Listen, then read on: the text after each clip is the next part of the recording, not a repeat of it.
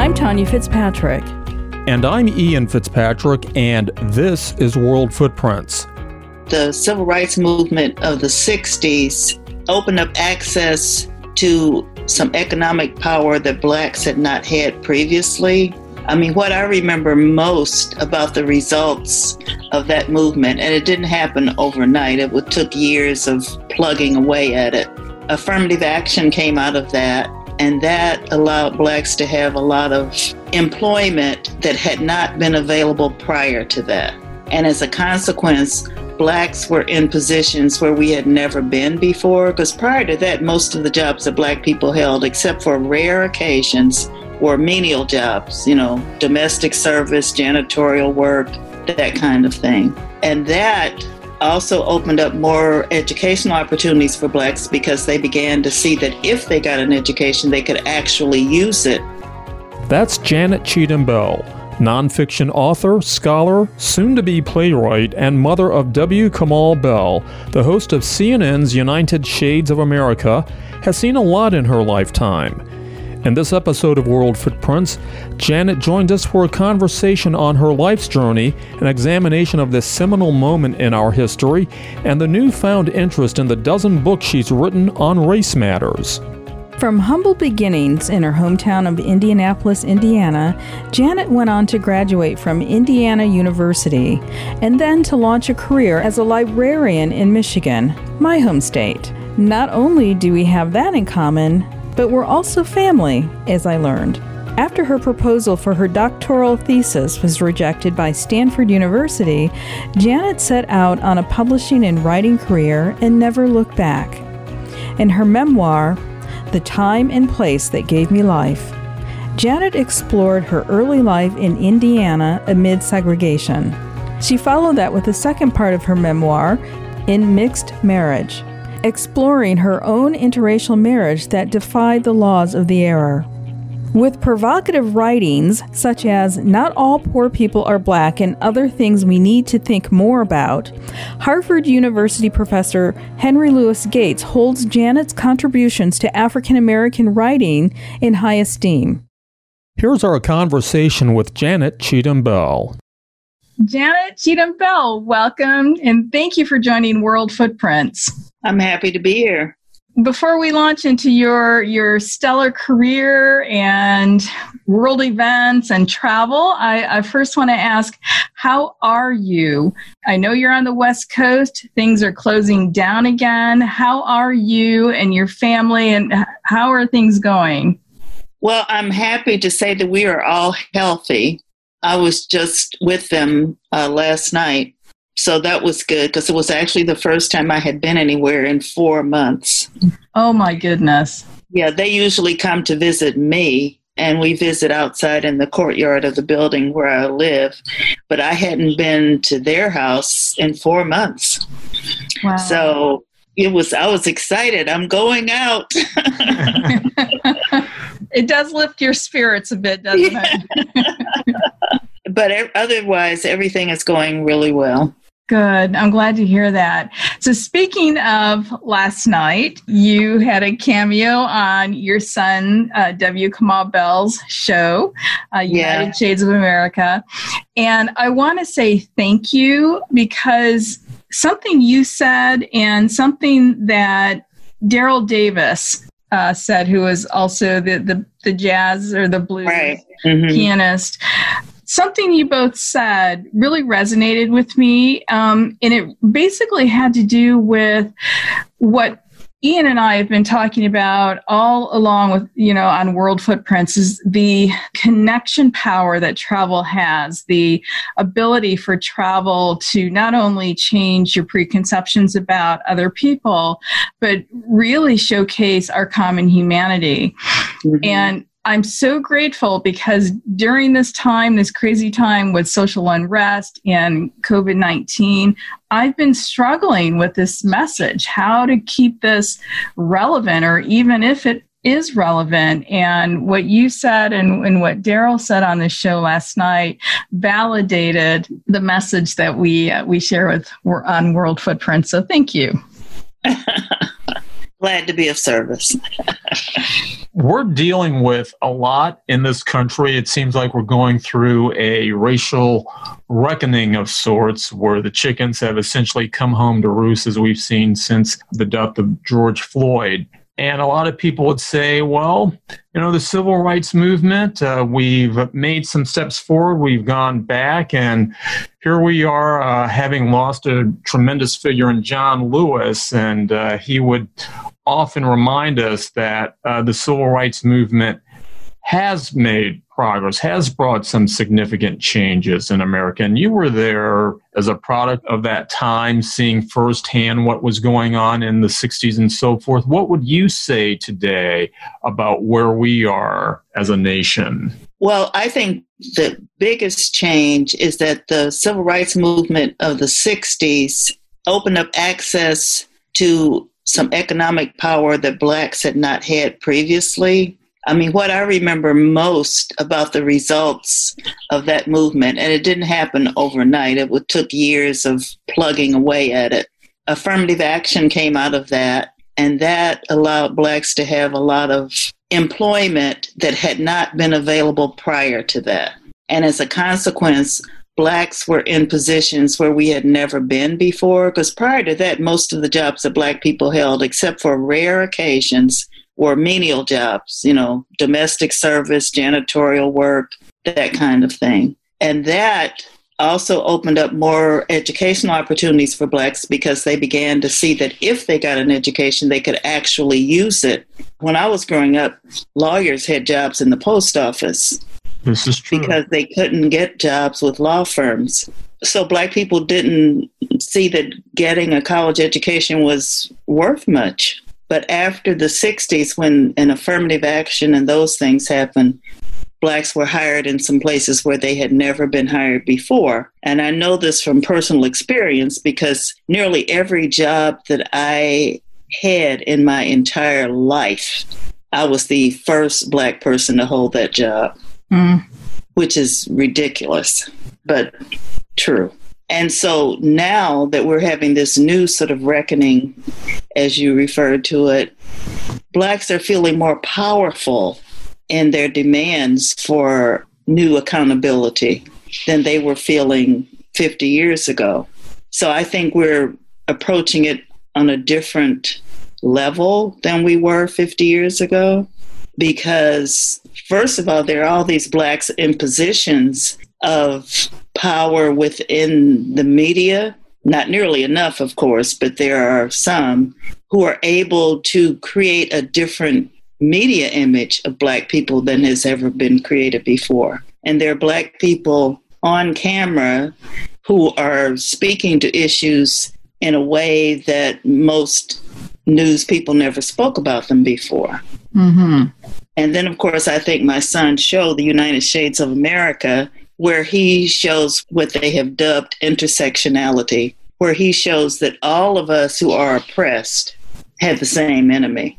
And as a consequence of that, and our current president's ability to offend everybody except for a small group of his supporters, we're beginning to understand that we have more power if we stand together. Mm-hmm. Yeah, a small group of supporters uh, until they disagree with him. Then, the, then it's enough. Yeah, yes, yeah. yes, exactly. I'd like to explore with you, given where we are, and I reflect back to the late Ralph Wiley, who wrote a book, "What Black People Should Do Now." What do you think Black people should do now, given where we are? I think we should continue to be cognizant of our power and to continue to cooperate with other oppressed groups and build coalitions and work together to topple that little white male patriarchy that has been oppressing everybody. Mm-hmm. So yeah, that's that's what I think we should be doing now. Are you seeing anything new or different during Black Lives Matter movement? Are you surprised that it has taken taken on a global, has become a global movement? I was surprised at that. Yeah, I was very surprised at that. But again, I think that has a lot to do with the technology of our media nowadays too. is that whatever happens anywhere in the world, the rest of the world can find out about it instantly, mm-hmm. whether it's on television or not. It used to be that we had to wait for television to get our news or, or radio, but now we don't have to wait for that. The news is instant on people all over the world are hooked into Twitter and Facebook and all of these social media things. You've been listening to the award winning World Footprints podcast with Ian and Tanya Fitzpatrick. World Footprints connects you to the world through powerful storytelling that uncovers the full narrative of our cultural and human experiences.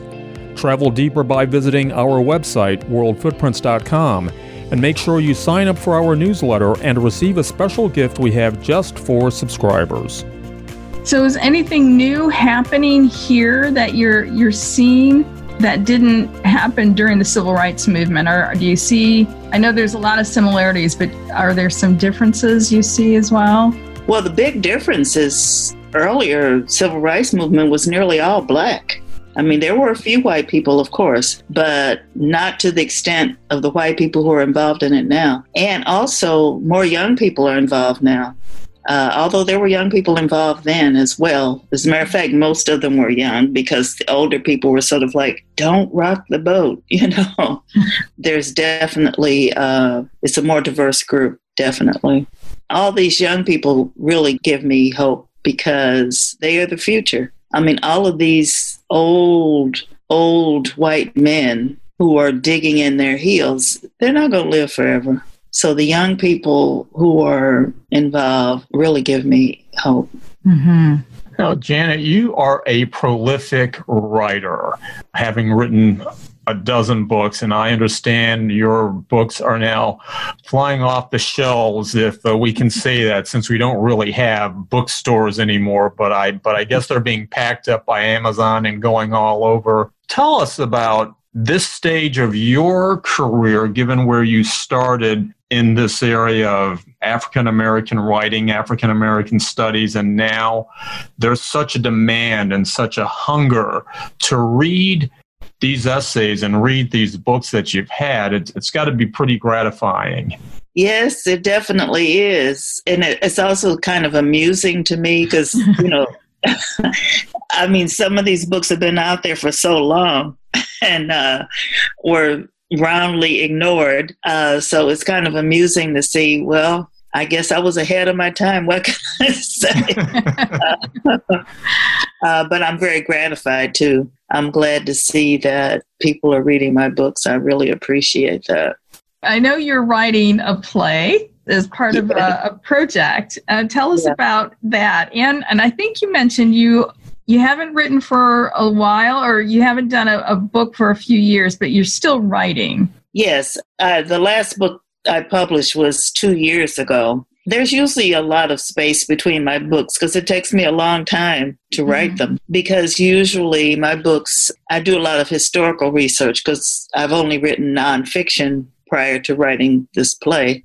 I do a lot of research to make sure that my nonfiction is accurate because although my memory I think serves me pretty well. Sometimes it gets a little skewed.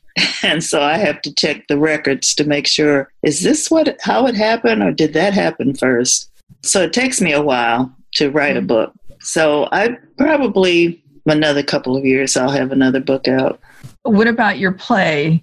Do you have a Well, I'm working on the I'm working on the play right now. Okay. And this is my first time ever writing, you know, make creating something out of whole cloth. Usually I'm writing about stuff that I've had experience with. I'm just making it up as I go along. It's a challenge. It's a challenge. I think I'm putting some more grooves in my brain. Can you give us a little um, exclusive on your play? All I can say is that it will not venture far from from the subject matter of the rest of my material. okay. Maybe I'll do a little bit of research and try to connect the dots. now, we're hearing a lot about words and stylistic things that speak to the moment in which we find ourselves like, you know, we're having this huge conversation over whether mainstream media should capitalize the B in black and revisiting words that may have origins mm-hmm. drawn from the colonial era, racism, sexism, and so forth. What do you think about all of this stuff and kind of re- revisiting language within the times that we find ourselves? I think it's great because language shapes how we think about things. I think it's absolutely essential. And of course, I've lived through many iterations of what Black people are called. I remember the whole brouhaha over whether or not to capitalize Negro. Hmm. And um, they decided that it should be capitalized. And then later we decided, no, we don't want to be called Negroes anymore. We want to be called Black people. So, yeah, I, I think it's necessary. And also, the thing that I think is most important is that people get to name themselves and not have to labor under a label that somebody else has foisted on them. If a group of people says, do not call us Redskins because we find that offensive, and do not name your sports team Redskins because that offends us, they should be respected mm-hmm. and listened to. And it's really unfortunate that it took so long for that to happen. But yeah, and I think the statues that praise traitors to the United States should be pulled down. Yes, I agree with all of that. Because when you know better, you're supposed to do better where we live in the travel space, it, there's been a lot of dialogue between travel journalists um, who question the new AP rules, you know, capitalizing black, not capitalizing white when referring to a group of people. Uh, but then other words like antebellum and confederacy, you know, it, when people are writing about the South, I know there's a lot of confusion about how should I refer to a Confederate home or a plantation or an antebellum home. And um, when performers are changing their name, like Lady Antebellum is uh, removed antebellum from their name. Do you have any thoughts on those types of sensitivities and how they should be treated? If Lady Antebellum wants to change their name, I I don't have a problem with that. I didn't have a problem with them calling themselves Lady Antebellum either. What that said to me was that, oh, this is a Southern group. Maybe they aren't, but that was what it said to me. Oh, this is a group from the South that wants to elevate their kinship to the antebellum period. That's how I interpreted it. And it also said to me that I'm not interested in that group. If they do want to appeal to everybody and not just people who find that acceptable, then I think it's a good idea for them to change their name. The whole thing about capitalizing black and not capitalizing white, that to me doesn't seem fair. I mean, if you're going to capitalize black, why not capitalize white? I don't understand the reasoning in that. I accept my son said, as we capitalize the Klan, we should capitalize black. oh my God. Yeah, he has a point. Yeah. This is World Footprints, and you've been listening to publisher and writer Janet Cheatham Bell sharing her inspiring story of perseverance, persistence, and the lessons she's learned along the way. We're not traveling much now because of COVID 19. On OSR, we've been cooped up in our homes. Mm-hmm. In terms of your travels, and I know you've traveled extensively, how have your travels informed your writing over the years?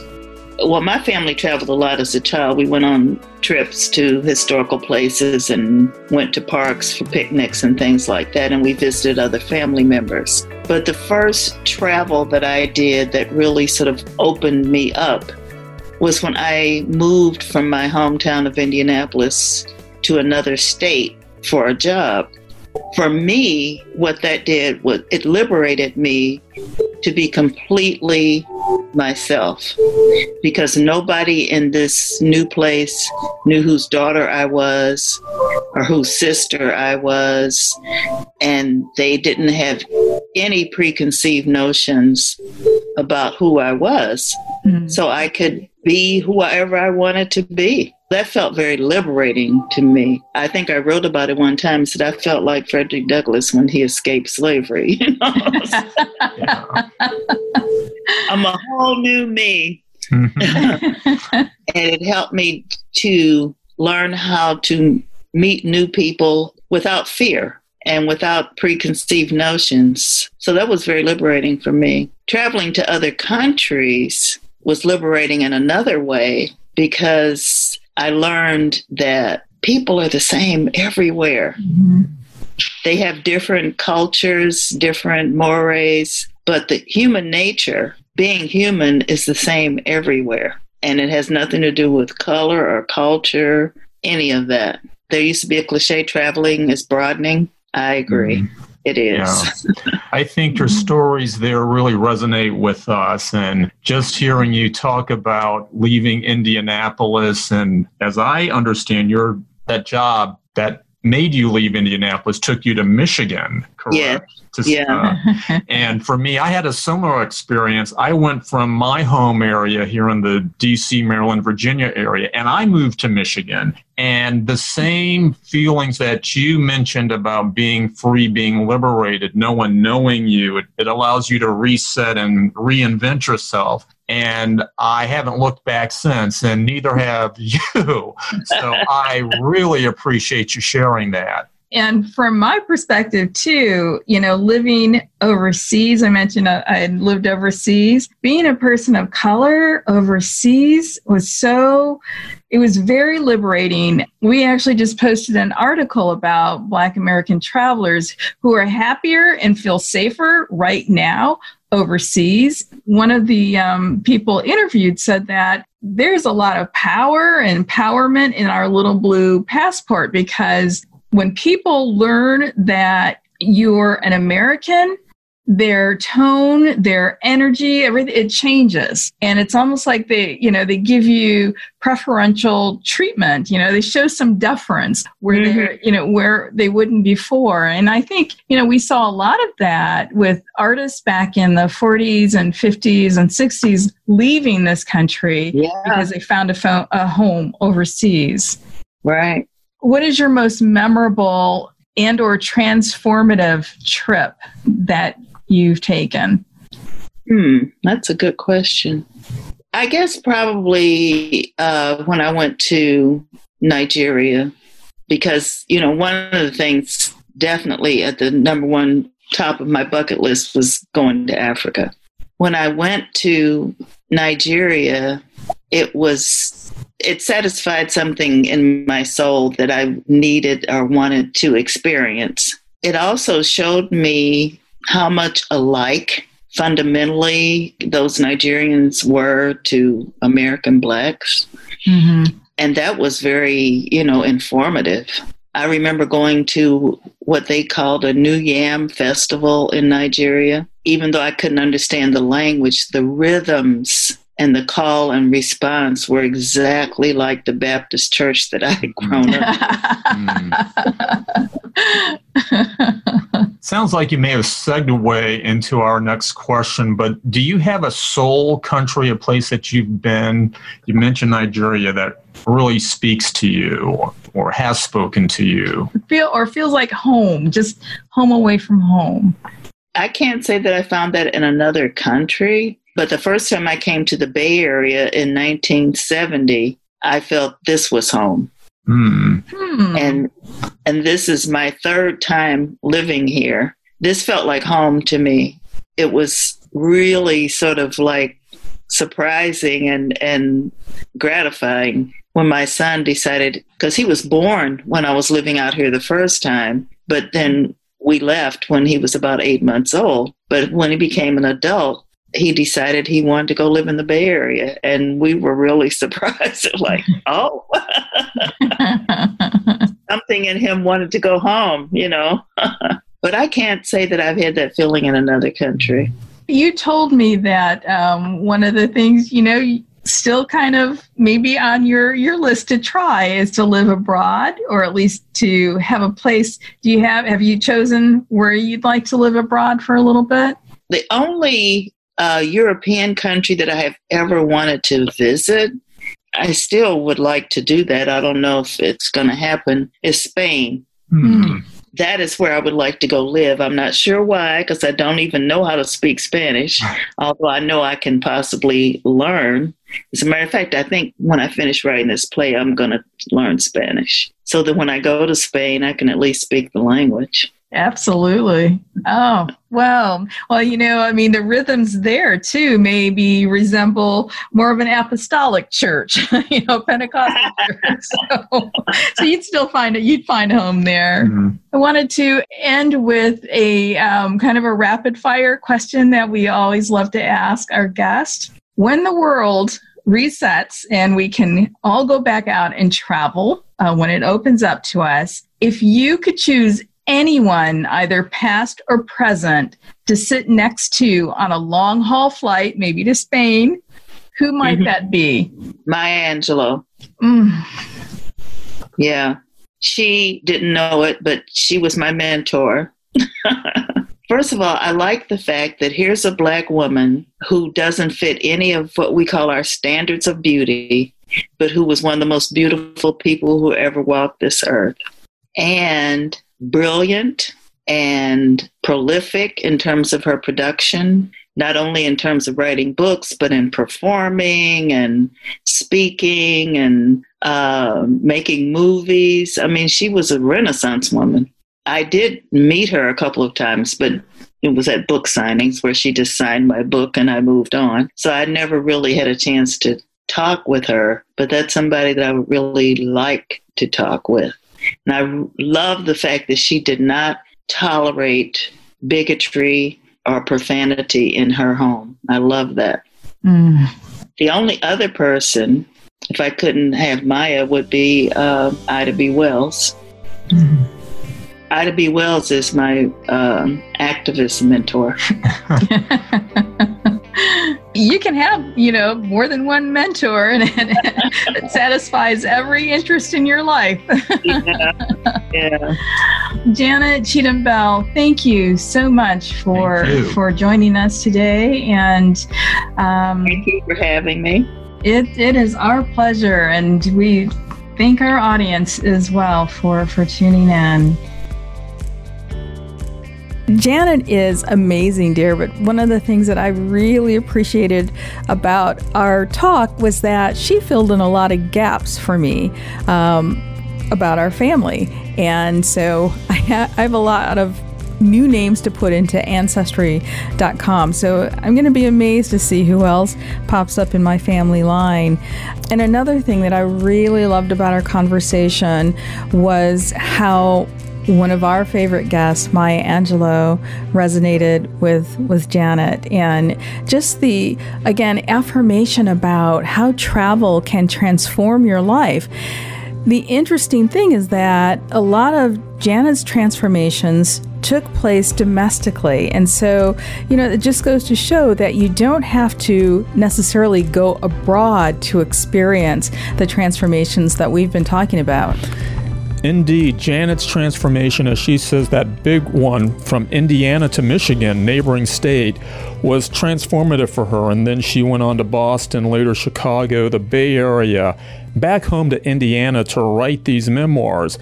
And those memoirs are very powerful memoirs. They cover those untold stories, those seldom spoken about parts of American history through her personal lens. And again, as we've been saying about narratives, controlling your own narrative, uh, sharing your story, I think that's really powerful. And it just speaks to where we are at this moment that these stories that she's had for decades are now at the forefront of a lot of discussions and are moving thought and thinking along, not just in academic circles, but amongst regular people who are buying her books in never before seen numbers. Right. And, you know, I was very impressed with the fact that she is continuing to evolve. You know, a lot of people think, oh, you know, when they get in their 70s, 80s, 90s, that they should just hang out and watch television.